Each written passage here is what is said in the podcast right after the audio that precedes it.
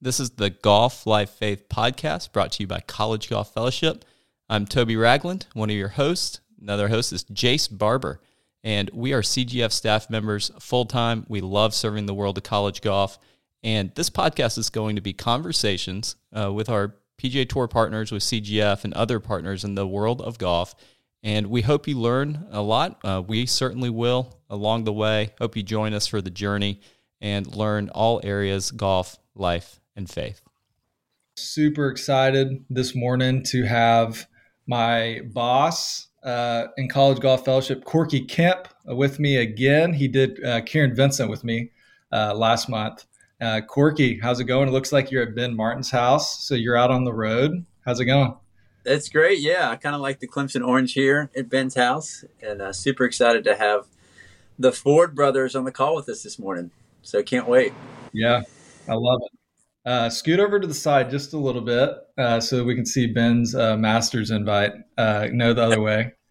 Uh, there it is. Yeah, and we'll give we'll give Ben a little shout out uh, on the podcast. Yeah. Oh, love Ben Martin. But yeah, you you you you hinted at it. We've got David and Maxwell Ford on the call. David, Maxwell, how are you guys doing? Doing good. Thank you guys for having us. Yeah, chilling. Thank you. All right.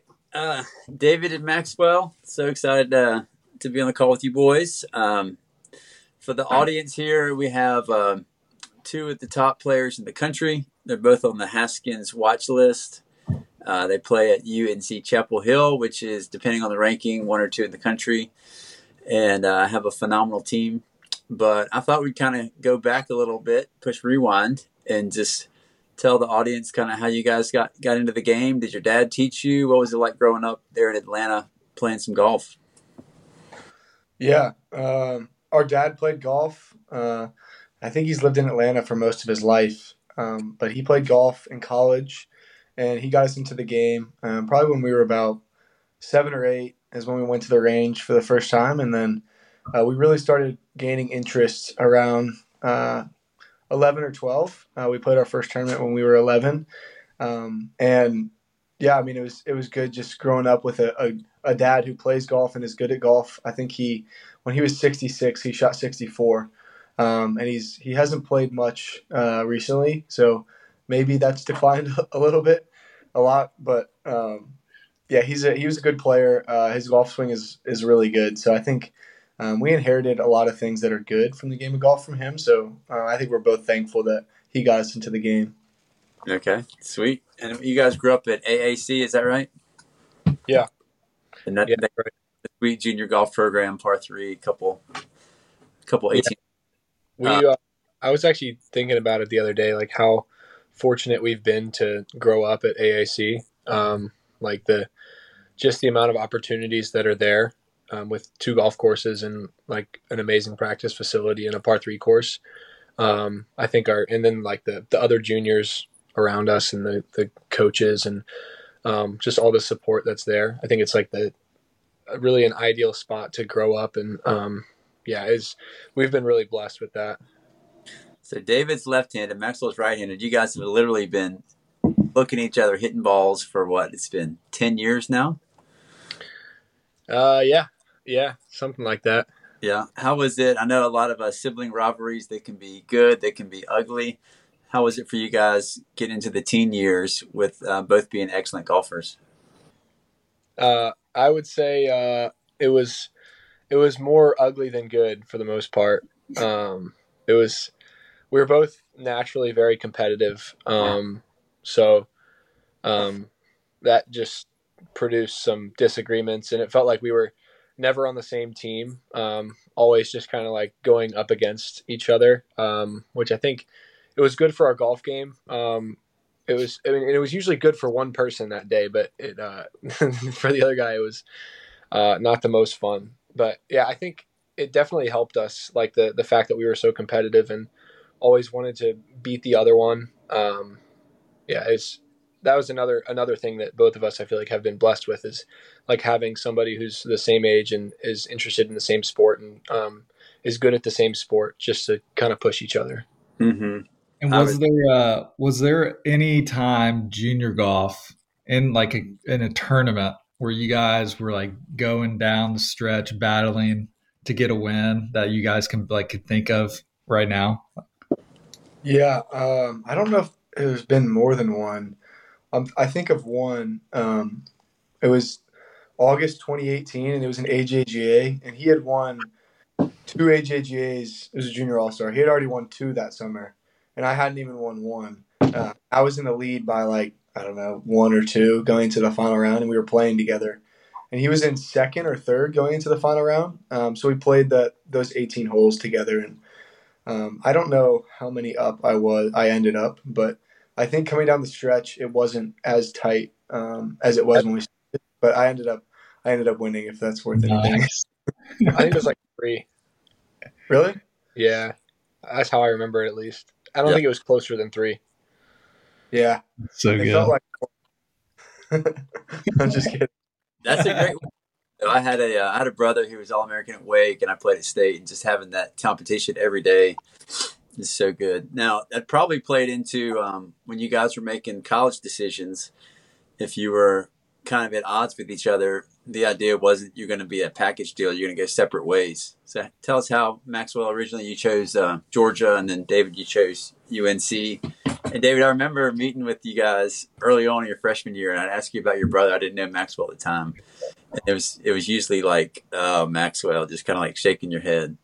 But things have changed now. But originally, when you guys were picking colleges, uh, was the idea that there's no way you're going to play with your brother, or or what was the mindset? Um, I think like going through the recruiting process, our goal and like the idea of recruiting for us was like we we wanted to choose the school that um, fit both of us best individually. Um, but it um, if that if that ended up being the same, then that's great. If it ended up being different, then that's great. Um, and then David ended up choosing UNC. Um, it ended up being like a month or so before I committed to Georgia. Um, so I think I once he committed to UNC, I had to figure out whether or not I wanted to go with him or I wanted to go to Georgia. Um, and I think like I knew David was the number one player in the country at that time, so going to UNC would would do more of like what I had done in junior golf, which is be pushed by him, um, and that would have been really good. But I think we we didn't get along super well. Um, I wouldn't say we were like friends. We were kind of just like in the same location a lot. Um, so that that factored into it. But um, yeah, I mean, I I would say the decision to go to Georgia wasn't necessarily to like not play with David. It was more that like I, I really liked what I saw at Georgia. Mm-hmm. Nice. And what David? What drew you to to be a Tar Heel? Yeah, um, I think the biggest thing was Coach DiBattista. Um, he was there when I committed. He had probably been there for only I don't know three or four years as a head coach, uh, maybe even less. But um, UNC was the lowest ranked school I think out of all the ones I was looking at. Uh, Like they, they were ranked the worst, um, and they had uh, the least success historically as all the other schools. So it wasn't the the success uh, of the past I guess, golfers that drew me there, but it was more of like the passion that Coach DiBattista had. Um, and for me, I wanted a coach that was going to help me on and off the course. Um, I wanted someone that I could really connect with um, and feel like I could go to about um, anything that's going on. Um, and he was that for me. Um, and I think the trajectory of the program was really, really high when I committed. And I knew that if we got a few more players, like I think Dylan Menante transferred in, and then Maxwell coming to UNC, and it was kind of just like I knew the vision Coach DiBattista had, and I knew that he would there would be no problem getting players um, because of the the guys we had on the team and because of his love and passion for the game. Mm-hmm. Yeah, you guys have been on just a you know rocket, skyrocket to number one, which is amazing. Um, going back to what Maxwell just mentioned, David, you were the number one junior, and I remember you telling your story at the uh, the Webb Simpson Challenge just about at what point was it when you were like, you know what, I want to be number one junior in the world, and then you kind of get after and accomplish it. Remind us, what age did you think that, and how'd you go about that mission? It was probably the age that I uh, that I I guess dreamt of that goal. Um, it's probably pretty fuzzy as to when that was. I know very vividly thinking in March of 2020, like I feel like I have the game to be the best player in the world, but I need to like I really need to go after it. Um, and then I guess in March 2020, um, I lost two tournaments coming down the stretch. I finished double, double, double to lose by six for one of them, and then I shot 74 the final round uh, and got sixth place in that one as well. Um, so it was, uh, it was, and then COVID hit uh, the next day, so it was kind of had two months to think to myself and practice, and um, played a lot of golf during that time, and um, I think really started working harder um, and fell in love with the game more, and um, yeah, I guess uh, what is it, September 2020. Um, I looked at looked at the rankings, AJGA rankings, and um, saw that I was number one. And um, we'll talk more more later about it. But that's kind of when I realized that like oh, number one ranking doesn't satisfy you. Um, mm. But yeah, it came kind of quickly, and um, I was I was fortunate to get to that point. But um, the Lord did a work through that ranking more so than I thought. Yeah, for sure. Let's get into the kind of transitioning into college days. I know David, I think I first met you at the ACC tournament, and you were a commit to UNC, but you were injured at the time. And I know you kind of, you know, you said the Lord really worked a lot through that injury and through being ranked number one. But kind of tell us what happened with um, with your health, and then kind of what was the progression there as far as your your thoughts and your faith. Yeah. So from September 2020, like I was talking about uh, back when I was uh, first found out that I was ranked number one. Uh, it was five months later, um, randomly, like just started having back pain. Um, and it was, so it was February 2021. Um, got a bunch of diagnoses the next three months, didn't touch a club for three months.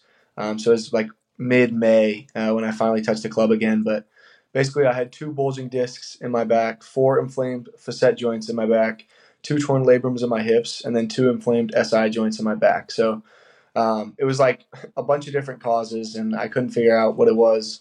Um, but during that time, um, I had to.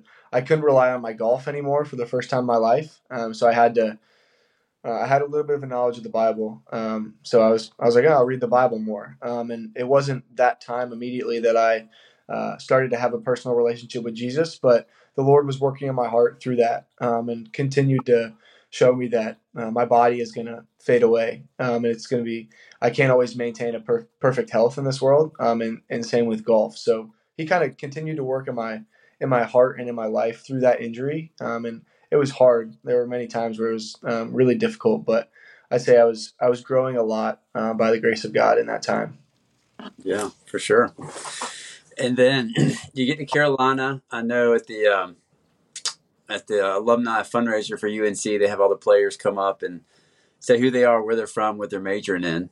And as a freshman, uh, this kid from Atlanta gets up there and says, "My name's David Ford, and I came here to major in national championships."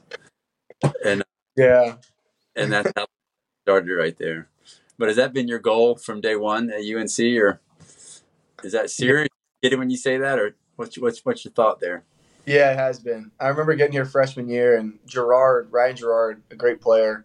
I think he's on Korn Ferry or PGA Tour right now. Um, he was the fifth year when I got here, and uh, we had I don't think Austin Greaser, Ryan Burnett, Peter Fountain, myself, uh, and Ryan Gerard, um, and it was a, a, really good starting five. And I said like in my head like this is our year, like we have to win the national championship because Gerard's graduating. Um, Gerard graduates, we get a transfer who's ranked sixth in the world, Dylan Menante uh, for my sophomore year, and I remember thinking, all right, like we, have Dylan Menante, Peter Fountain, Ryan Burnett, myself, and Austin Greaser, um, and a bunch of other guys who are also fighting to get in the lineup who are great players. And I thought, like, all right, this like this has to be the year. Um, and then fast forward, we get eliminated. Last this was last year. Get eliminated in the semifinals uh, to Georgia Tech, and then um, my brother transfers, and Ryan Burnett graduates, my brother transfers, um, and it seems like our team uh, has gotten a lot better. Um, and there's a there's another feeling of this is our year, and this has to be our year to win a national championship. Um, and I think we all have that goal, um, and we have a lot of dudes on our team um, who want to lift the name of Jesus high. And I think winning a national championship, uh, if the Lord blesses it, um, is a great way to do that. And I'm excited to see, I guess, how we can perform this spring. Um, but I know the work that the guys have put in, and I think we're just going to have a lot of fun um, chasing that goal. Mm-hmm, for sure. And then Maxwell, you were at Georgia for a couple years. Coach Haack has a phenomenal program there. So many guys on tour. Um, but tell us about kind of you know moving closer to your brother, going to going to UNC. What were the factors in that equation, and um, kind of your experience, your first you know semester, first year there at Carolina. Yeah, um, yeah. So um, I think if you had like if you had told me sometime in the spring at Georgia, like that this past spring, that I would transfer, I would be like, that's that's crazy. Like that's I just I wouldn't have thought it was like a possibility. Um, but uh, then fast forward and here we are. Um, but yeah, it was uh, it was definitely a, a really hard thing to do. Um, like probably one of the the hardest conversations I've had with uh, my coaches and then um, a few of my teammates too. Um, just like a big step that I wasn't really sure if it was the right thing to do because there's there's a lot of uncertainty with like where where am I going to go? Is the um, am I even going to transfer somewhere? Is the scholarship there? Does it make sense? Is there like is there ro- are there roster spots? Um, so it was just kind of some unknown. Um, and then I, I, got in the portal and um, kind of started talking to. I really, I, would say I really knew I, I, or I guess I found out pretty quick that I either wanted to go to Carolina or I wanted to go back to Georgia. Um, and I don't know if my, um, I don't know if I would have been able to go back to Georgia. I would hope so, but um, yeah, I ended up talking to um, to Coach DiBattista some and um, just kind of like picked his brain and heard kind of the the vision that he had for the program and um, as well as like David and some of the guys. Um, and it just it seemed like there was a um, golf wise there was a lot a lot of good um, and a lot of guys who really really wanted to get better. Um, and obviously the team is really good. Um, so yeah, I would say I, I, I, committed in the summer and then um, I was I was pretty confident that I was going to enjoy it because I knew how much David enjoyed it. But then when I got here, um, it just kind of like blew my expectations away. Um, and I wouldn't say it was necessarily the school. I would say it's like more of the Lord um, blowing my expectations away, just with, I would say, especially community um, and like um, just the some of the relationships that um, were formed without like me actively seeking them out. Um, just kind of felt like people were like brought along without my um, like without me even realizing it. Um, that ended up being like great Christian community. Um, and yeah, I think the the thing that's been um, like really evident since I've been at UNC is like the the presence of the Lord has been at work in my life, um, and it's been just like such a sweet time. Mm-hmm. Yes, it's you know what the Carolina team right now. I feel like I've done ministry with CGF for almost 20 years, and they're probably the most spiritually mature team as a whole you know that I've ever dealt with. And you guys just show up at Chipotle just hungry for the Word of God, and it's honestly it's been it's hungry been neat. burritos, baby. it's block. Have a uh, you know a, a firsthand view of just honestly how the Lord's done a great work in both of your guys' lives, and and how much of you guys you guys have grown. And uh, even I think for a lot of our viewers, I feel like you know um, your kind of perspective and your practice with um, you know dating relationships has totally changed in the last couple years. Mm. I'd love for you guys to share just a little bit about what do you feel like the Lord's taught you in regards to um, what you're looking for in a female and how to go about dating and, and you know that whole huge part of life for college guys. Maxwell, you want to go first, and then I'll I'll throw some thoughts in at the end. Yeah, yeah, I can uh, I can see what see where this takes me. Um, yeah, I uh, I would say this past summer, um, I had it was kind of right around the same time um, that I committed to Carolina. Um, I had a, a, relationship that ended that was pretty long term, um, like the first first real relationship that I'd had. Um, so um, that ended, and I feel like I I just kind of knew I was at a very vulnerable point in my life where like whatever I did in that time would probably have like a, a pretty big impact on where the next part of my life went. So um, I actually remember like talking to Corky pretty um, like a good bit in that time, um, and he was like, "You were really helpful, Corky," and just like pointing me to Jesus, um, and then some other people too that were just like really helpful. But um, I'd say that was that was really the time where um, the Lord captured my heart. Was um, like right after that ended.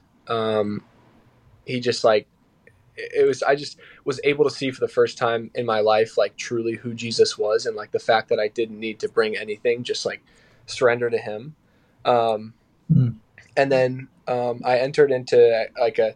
I was very very committed to like pursuing the Lord. Um, and like pursuing singleness. Um, and I didn't know how long it would be, but I was um, like sure it would be for a, a, a, a pretty uh, decent amount of time, or like there needed to be some serious growth in that time um, spiritually. So um, yeah, I had had uh, that in mind, and then um, I felt like the Lord did an amazing work like in my singleness, and um, I think he he like helped me and showed me who he was like a lot quicker than I would have ever imagined and like more deeply than I would have ever imagined.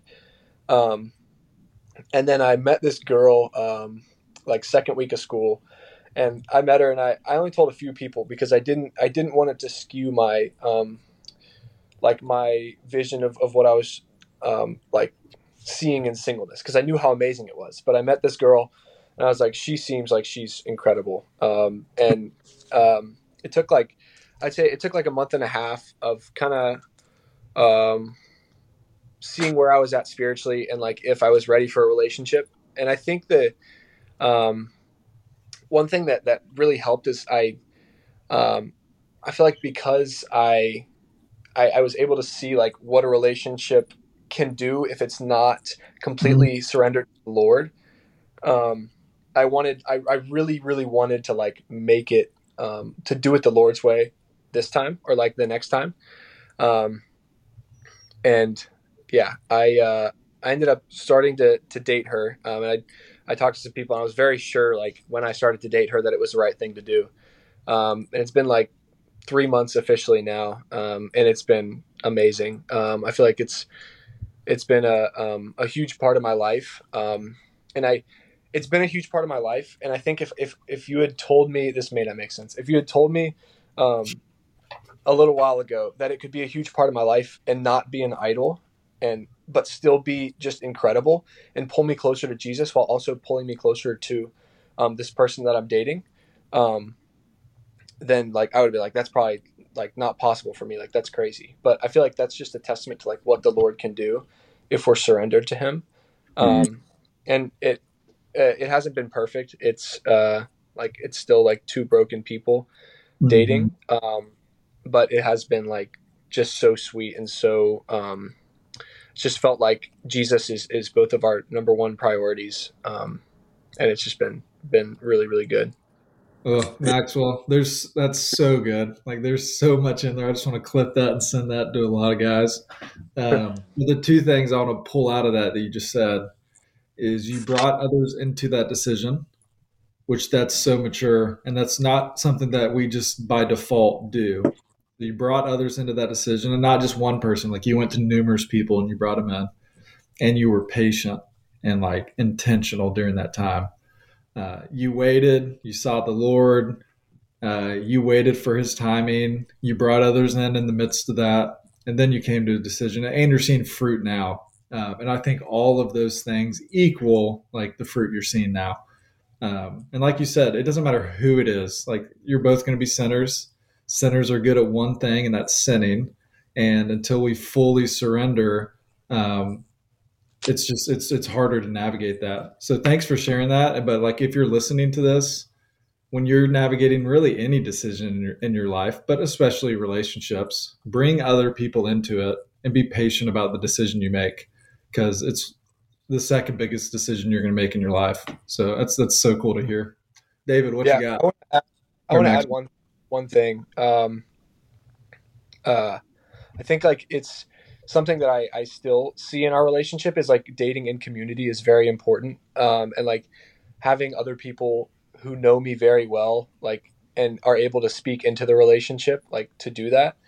Um, and then also like I think um, one thing that's really really helped me in in, in our relationship um, is like uh, well, two things. One, like not leaning on my own understanding at all, um, and like seeing what the Word of God says. Um, Corky is really good at at doing that. Um, like if you ask him a question, he's he's going to be like, okay, what what does the Word of God say? Um, which I think is is very helpful.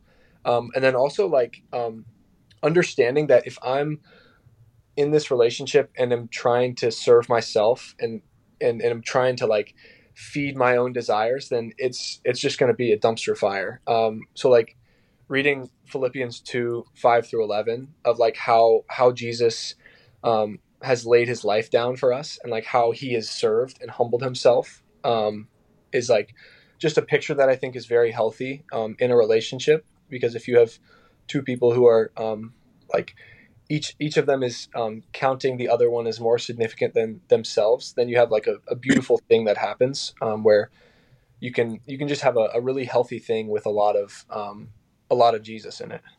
Mm. Maxwell, that's awesome. And Jason, Jason and I see this all the time where you get a guy that starts to put the Lord first in his life and put the Lord first in his dating relationship. And we'll get phone calls, be like, hey, I've been seeing this girl three or four months literally haven't touched her, you know, no physical aspect, but it's been the best relationship I've ever had. And mm-hmm. it's amazing how when we kind of do mm-hmm. things how God suggests, it just goes better. Yeah. Mm-hmm. A great verse that came to mind as you were just talking there, Maxwell, was First Peter five. Um, uh, First Peter five six says, "Likewise, you who are younger, uh, be subject to the elders. Clothe yourselves, all of you, with humility toward one another. For God opposes the proud, but gives grace to the humble. And just the idea of like, like Jason's talking about, inviting, inviting other people in, putting the Lord first, and then going from there. So, mm-hmm. um, yeah, David, um, how you feel like the Lord's worked on your mindset with um, dating relationships and whatnot? Yeah, I feel like um, I feel like it's something that the Lord's. Uh, I've taken a long time to surrender to the Lord. Um, I feel like He's wanted my heart uh, in this part of my life um, for a long time, and it's been it's been difficult for me to surrender at times. Um, but one thing I'll say about Maxwell that I think is it, it applies to me as well is um, like when you're in a season of singleness. Uh, like I was, I was in the uh, Maxwell and I uh, had relationships that ended at a similar time this past summer, um, but when I was in that season of singleness, I think one thing um, that I learned from Maxwell looking back is um, when you seek the Lord with all your heart, um, and when you literally have nothing to bring, and you just say, Lord, here's my humble, broken, but willing heart, um, that's when the Lord can really move and grow your heart. Um, and I think by the grace of God, the last like two months, two or three months, um, it's been a time where He's called me to just like, all right, put the girls aside. Like I understand that like in, in my heart there's there's things that wants to seek girls, um, even like like amazing amazing women of God. Um, but if I'm not ready for them and I can't lead them well, um, then there's there's no point in me pursuing them. Um, and the Lord's kind of taken some time to show me that.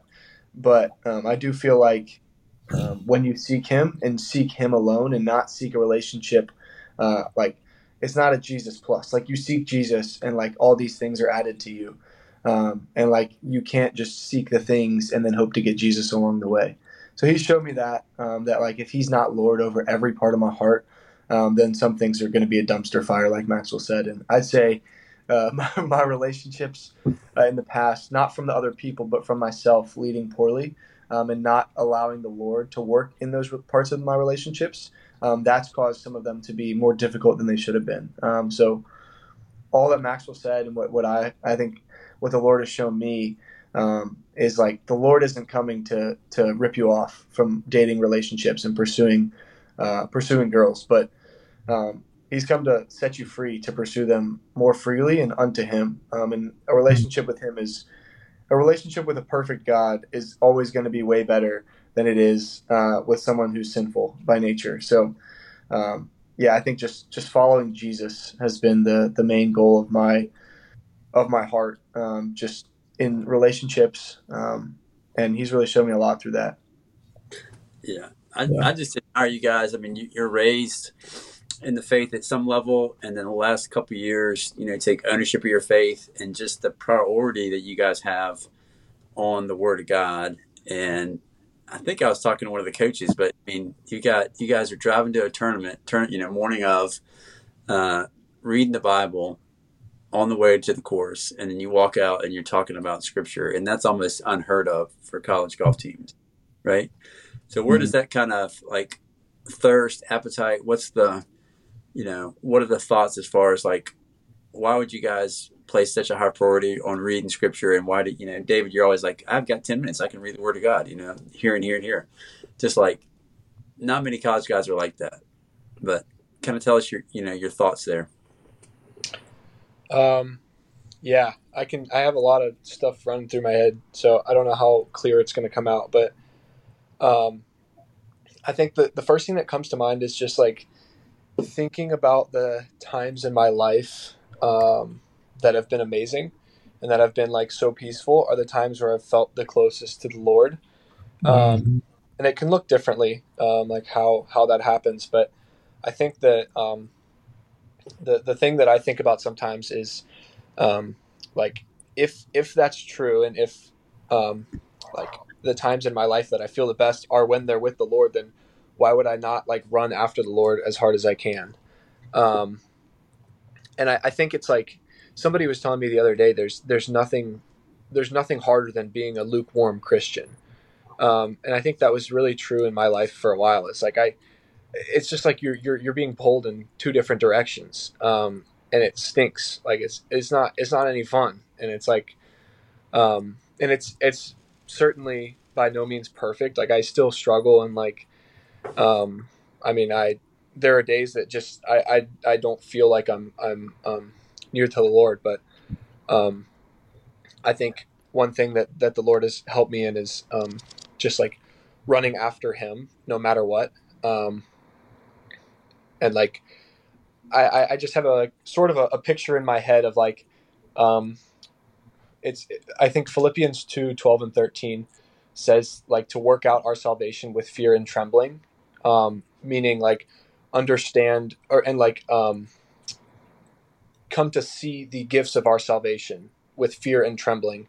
Then it says, For it is God who works in you both to will and to work for his good pleasure. So the idea of like running towards Jesus as hard as I can, but understanding that it is not me who, like, I'm not the one who's providing that. Like, the Lord is working in me to, um, to get me to that, that place where I'm with him. Um, so it's like in that, that just, um, brings to mind like the the grace of God and like the fact that like even the the things that we do that we think are good are really um, they're just evidence of Him working in us, um, and it's like it's not ourselves, and that's actually like beautiful. Um, so yeah, th- those are my thoughts. I don't know how uh, how clear that was, but that's that's what I was thinking. That's good, and I mean that's even a it's a picture of Jesus in John 6 when he says, you know, I'm the bread of life. Whoever comes to me shall not hunger, and whoever believes in me shall never thirst. Like that's what you're doing is you're feeding yourself every day. Um, and you know, William Kane, I'm sure you guys have maybe heard him say it, and I've probably mentioned it on this podcast before. But why do we read God's word every day? It's the same thing as eating breakfast or lunch. Like when I look back two months ago, and you say, "What'd you have two months ago for lunch?" Like I could not tell you but I know that it was good for me. And how much more so uh, does the Word of God have that same level of priority and need?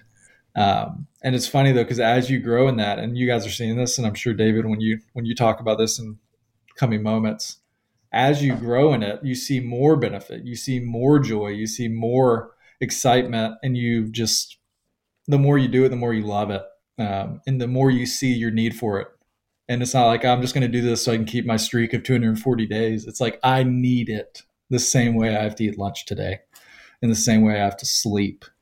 Um, and that's a picture of what you just talked about. So, David, what are your thoughts on that as well? Yeah, I think uh, I think everything that Maxwell said is is really good. Um, Psalm 63. We had a worship night last night, and um, one of the leaders read Psalm 63 uh, before we started singing. And there's a there's two verses uh, that are, I feel like are really good for this. Um, Psalm 63 1 says, O God, you are my God. Earnestly I seek you. My soul thirsts for you. My flesh faints for you, as in a dry and weary land where there is no water. And then uh, verse 5 My soul will be satisfied as with fat and, ri- and with rich food, and my mouth will praise you with joyful lips. Um, and I think about Jace as you were talking, like, um, I feel like the Lord was telling me, like, you can you can eat, like, you have the choice to eat what you want. Um, and like for me, like if I want to go eat some Instagram, like that's some that's some empty food. Like that's not gonna fill me up. Um, and it's um, whenever I try to um, shift my attention and um, pursue and seek the world, um, it always leaves me empty. And I think the Lord has given us His His word, and we can communicate with Him and talk to Him, and it's it's so much better than uh, watching a TikTok or looking at Instagram, which I am the most guilty of. Mhm. Um, but by the grace of God, like when He's allowed me to just like, just like you said in John six, just feast on Him, like literally just just look at the Word and shift my attention to Him and Him alone. Um, it's crazy how satisfying that is. Um, and and I think feelings are are useful, but like they're not truth. So. Um, a lot of like I remember um, a few a few weeks ago, the Lord was calling me to just seek Him for a few hours, and I wanted to go practice, but um, I didn't feel like seeking Him. Um, but by His grace, um, I decided to sit in my room for a few hours and just seek Him. And I remember after that time, like my life could be in shambles, like my life could be going every direction, but um, because I had Him there, like because I I felt I, I reminded my my heart and he reminded me so well that like he's near to us. Um, like I was so satisfied. Um, and Psalm 63, I think it can sum up the the way that our world works. Um, is like we're we're thirsty for something, and when we try to fill it with things that aren't Jesus, then uh, it leads to emptiness. So I've seen that a lot in my life, and um, through ways that I've fallen short in that, He showed me how much better it is to just seek Him. Yeah. And I mean, and that's one thing on this podcast that we don't shy away from. And just with CGF is like scrolling TikTok is temporarily fun. Scrolling on uh, Instagram is it, it gives you a hit. It's like, oh, this is kind of fun, but it's so fleeting. And one of the descriptions, I never thought I'd share this on the podcast, but a description you can use is it's chocolate covered crap. So it's chocolate. It looks like chocolate. It looks nice you take a little bite and you it's chocolatey and then boom you're in the crap. And that's exactly what these fleeting sins and fleeting pleasures of life are is they look good and for a split second like we're not going to deny that sin is pleasurable. The bible doesn't. It says that uh, abraham chose to suffer with or mo- i'm blanking it's in hebrews 11 uh, but he chose to suffer the people of god rather than partake in the fleeting pleasures of sin. Um, it's a pleasure but it's fleeting um, and like you said, if we go to God's word and we live in God's word, um, then we're going to have fulfillment. We're going to be filled. Like our hunger is going to be quenched. And the same with our thirst. Um, and it's only found in Jesus. It's good. Yeah. What else The you got? fact- the fact that you guys have tasted and seen that the Lord is good.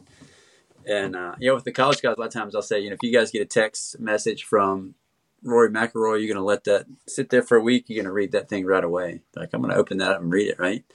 And the fact that literally God has sent us a text message, and most of us are just going to let that sit there. It's like, no, you got to open that baby up.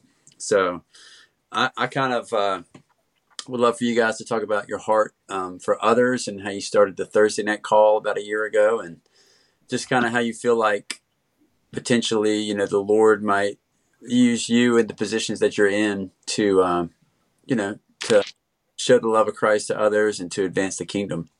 So, kind of, what was the what was the heart behind starting a Thursday night Zoom uh, for a bunch of college guys and high school guys? You want to go for it, David? Yeah. Uh, so we have a friend, Ben Powell.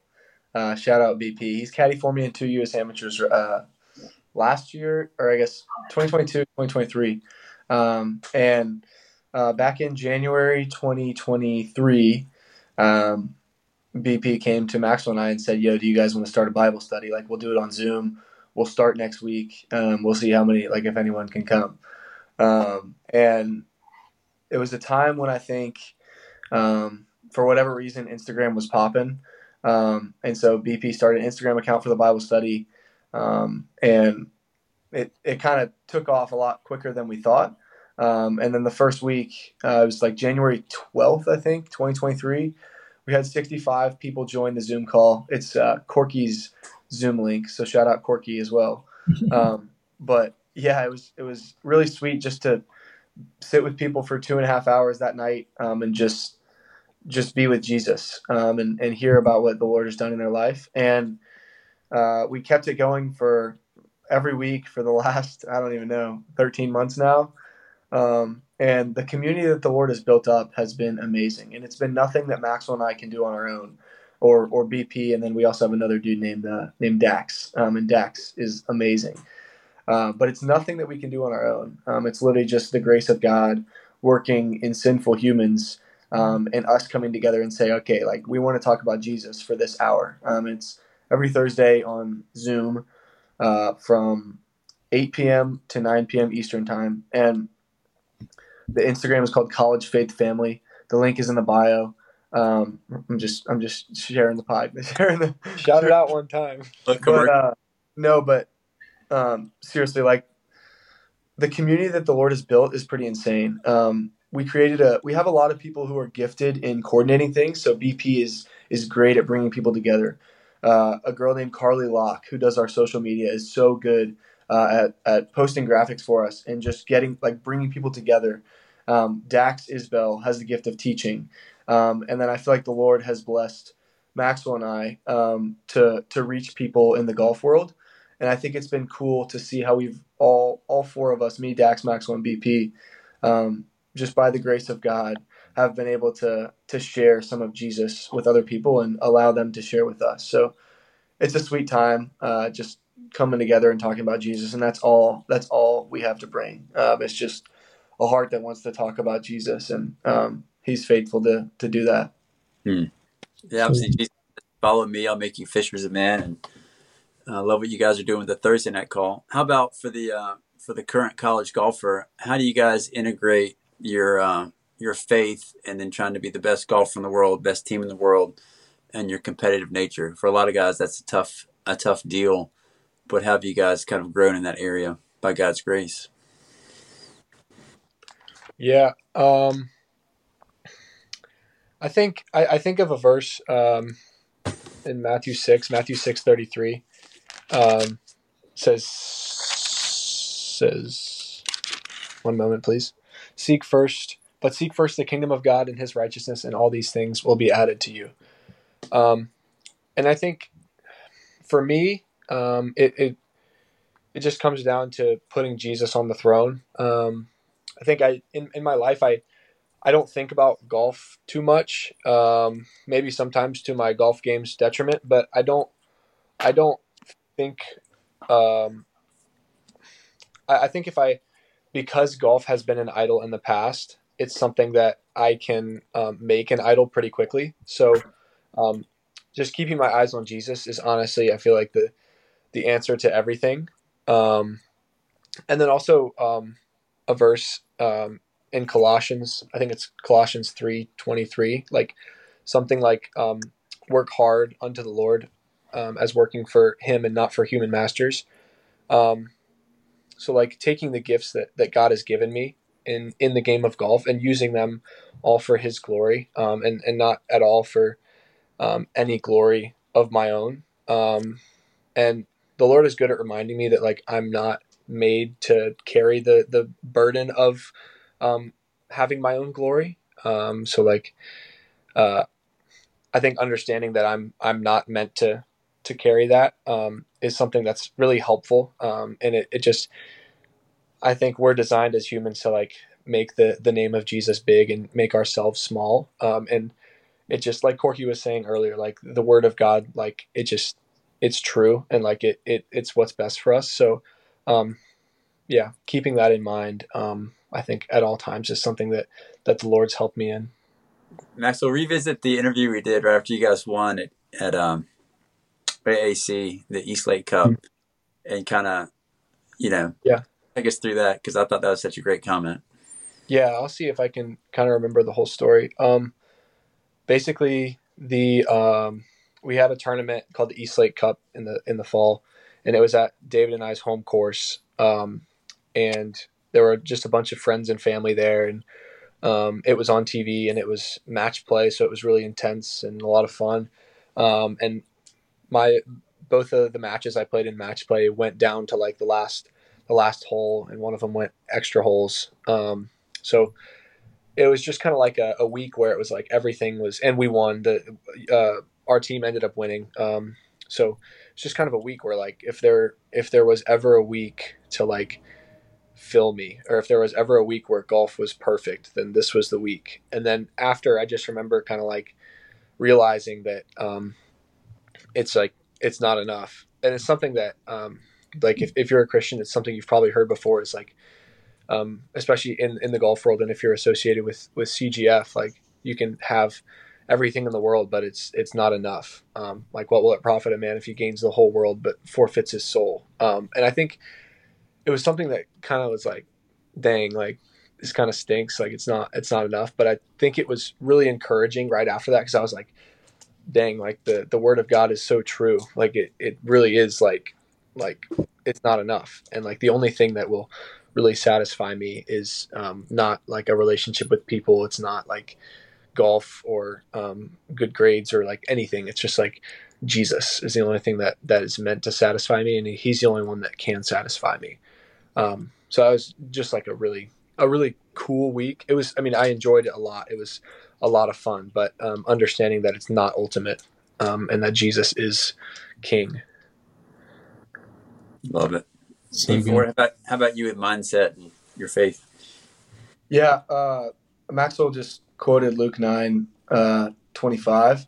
And I was reading Luke 9, 23 and 24 this morning um, and kind of studying those passages. And I, I feel like the Lord gave me a thought of like, when you asked the question about golf, um, I feel like in my heart, sometimes I want to put golf as like a separate entity from faith. And I want to be like, all right, Jesus, I'm going to follow you hard. Like, I'm going to follow you really hard in the mornings and at worship nights and at night.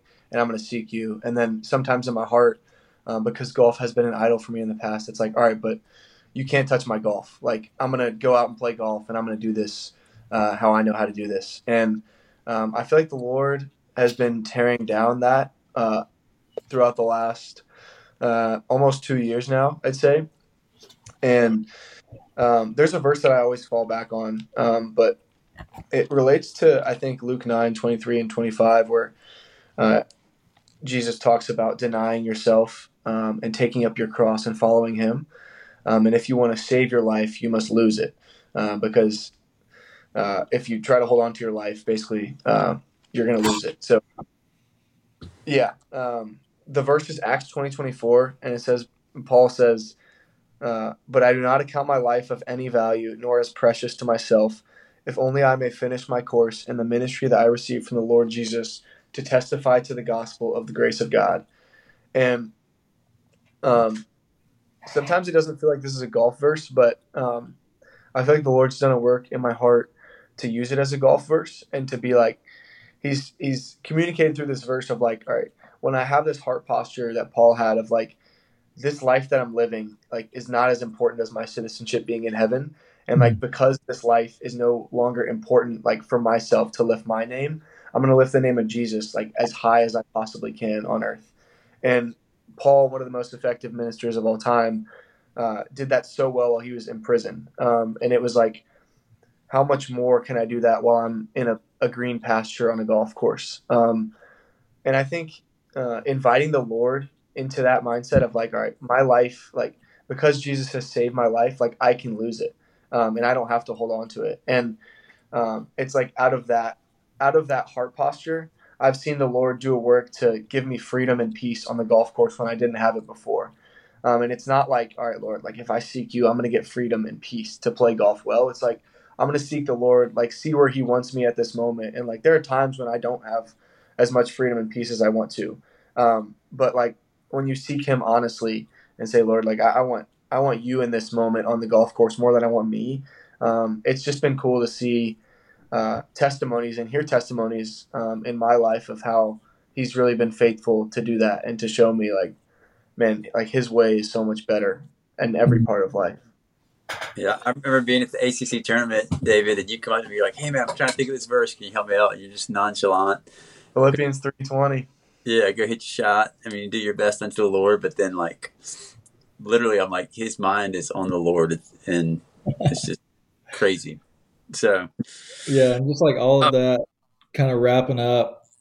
You know, I think about Ecclesiastes, the book of Ecclesiastes, and Solomon. You know, really doing the grunt work and the hard work for us uh, to go and chase the meaning of life. And you know, verse thirteen, verses verse thirteen at the end of Ecclesiastes, he kind of wraps it up and he says, "The end of the matter, all has been heard. Fear God and keep His commandments, for this is the whole duty of man."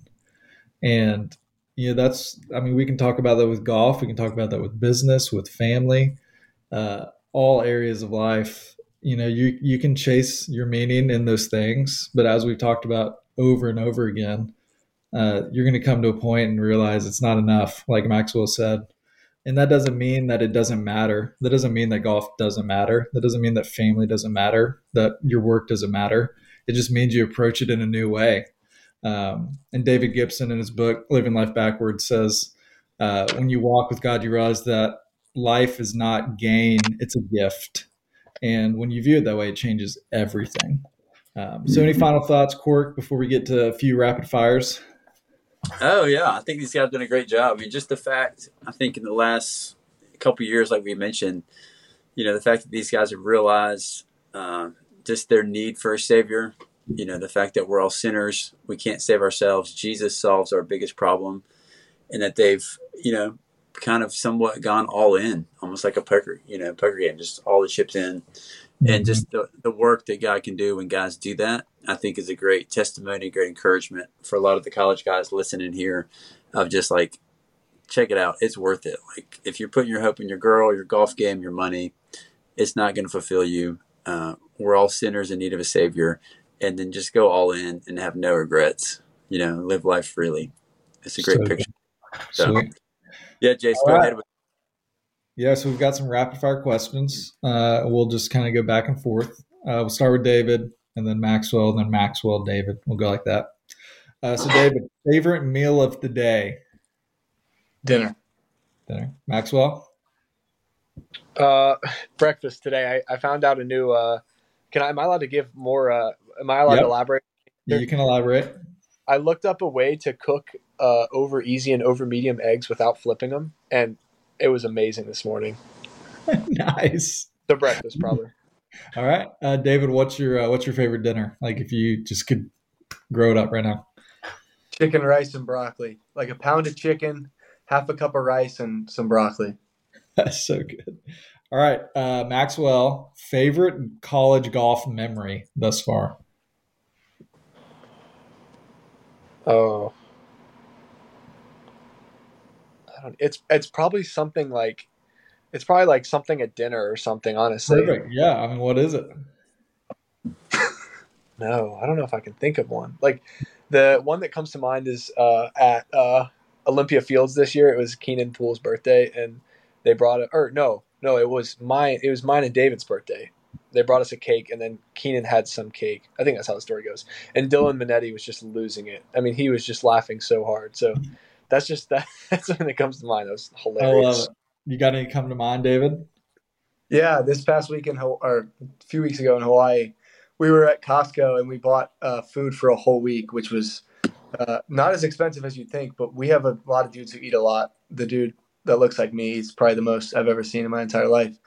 But uh, we were buying food at Costco, and Dylan Menante was assigned to uh, pack the car and to put the food in the back. So he was in the back seat, and we were in the we were in the it was a minivan. He was in the all the way back seat, like the last row, throwing. He was trying to put the food from the back row to the trunk, and we were throwing bagels at him, like just throwing like everything at him. Um, and he was he was losing it because he had played bad that day. So he is like, "This is what happens when you play bad." Um, I, I, have a video of it, um, but it's it was it was pretty amazing. But, uh, we had a camera guy with us, Jack Padua, and he was losing it.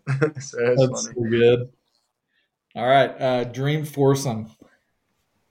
Mm. Is it me? Yeah. Uh, all right. Uh, Webb Simpson, Dave Owen, and Maxwell. I say there's, there's there's there's no better day than that. Hey, we can make that dream come true. it probably will. no I doubt. think like um, I'm thinking like Webb Simpson, uh, Voddie Baucham, and my girlfriend Sarah Tate. nice. I, love would, I might uh Wow. I might throw Jesus in there too as a as a caddy maybe. Hey, he's already going to be there, baby. Yeah, true. All right, and then the last question to follow up on that one is where are you taking that foursome? Any golf course in the world? Where are you going? Uh, it's hard not to say Augusta National. I don't know. I mean, yeah, prob- probably there. Yeah. I'm going I'm going Eagle Point. It's my favorite course in the world. Wow. Nice. I love it. All righty. Well, Ford Bros, Corky, this was great. Uh, just can't wait to see the fruit that comes from it. And, you know, just thinking back over all of it, thinking about you guys, and just a final way to encourage you guys is it's so it, it's impossible to lift the name of Jesus high and lift yourself high that you can't do that. You have to do one or the other. And when I think about you guys, I think about Jesus. Um, and I think it's just a testament to you guys surrendering your lives to Him and realizing that you're a sinner in desperate need of a Savior. And because of that fact, you guys lift Jesus' name really high. Um, so thank you guys for doing that, and thank you guys for sharing a little bit of your stories, um, and for doing it, you know, often uh, on Zoom with your Bible study and at retreats and just in your day to day walks. So thank you guys for being on. Uh, really enjoyed it. Thank you. I appreciate that, and thanks for having us. Thanks, David. Thanks, Maxwell. Thanks, Jace. Great job, guys. Yeah.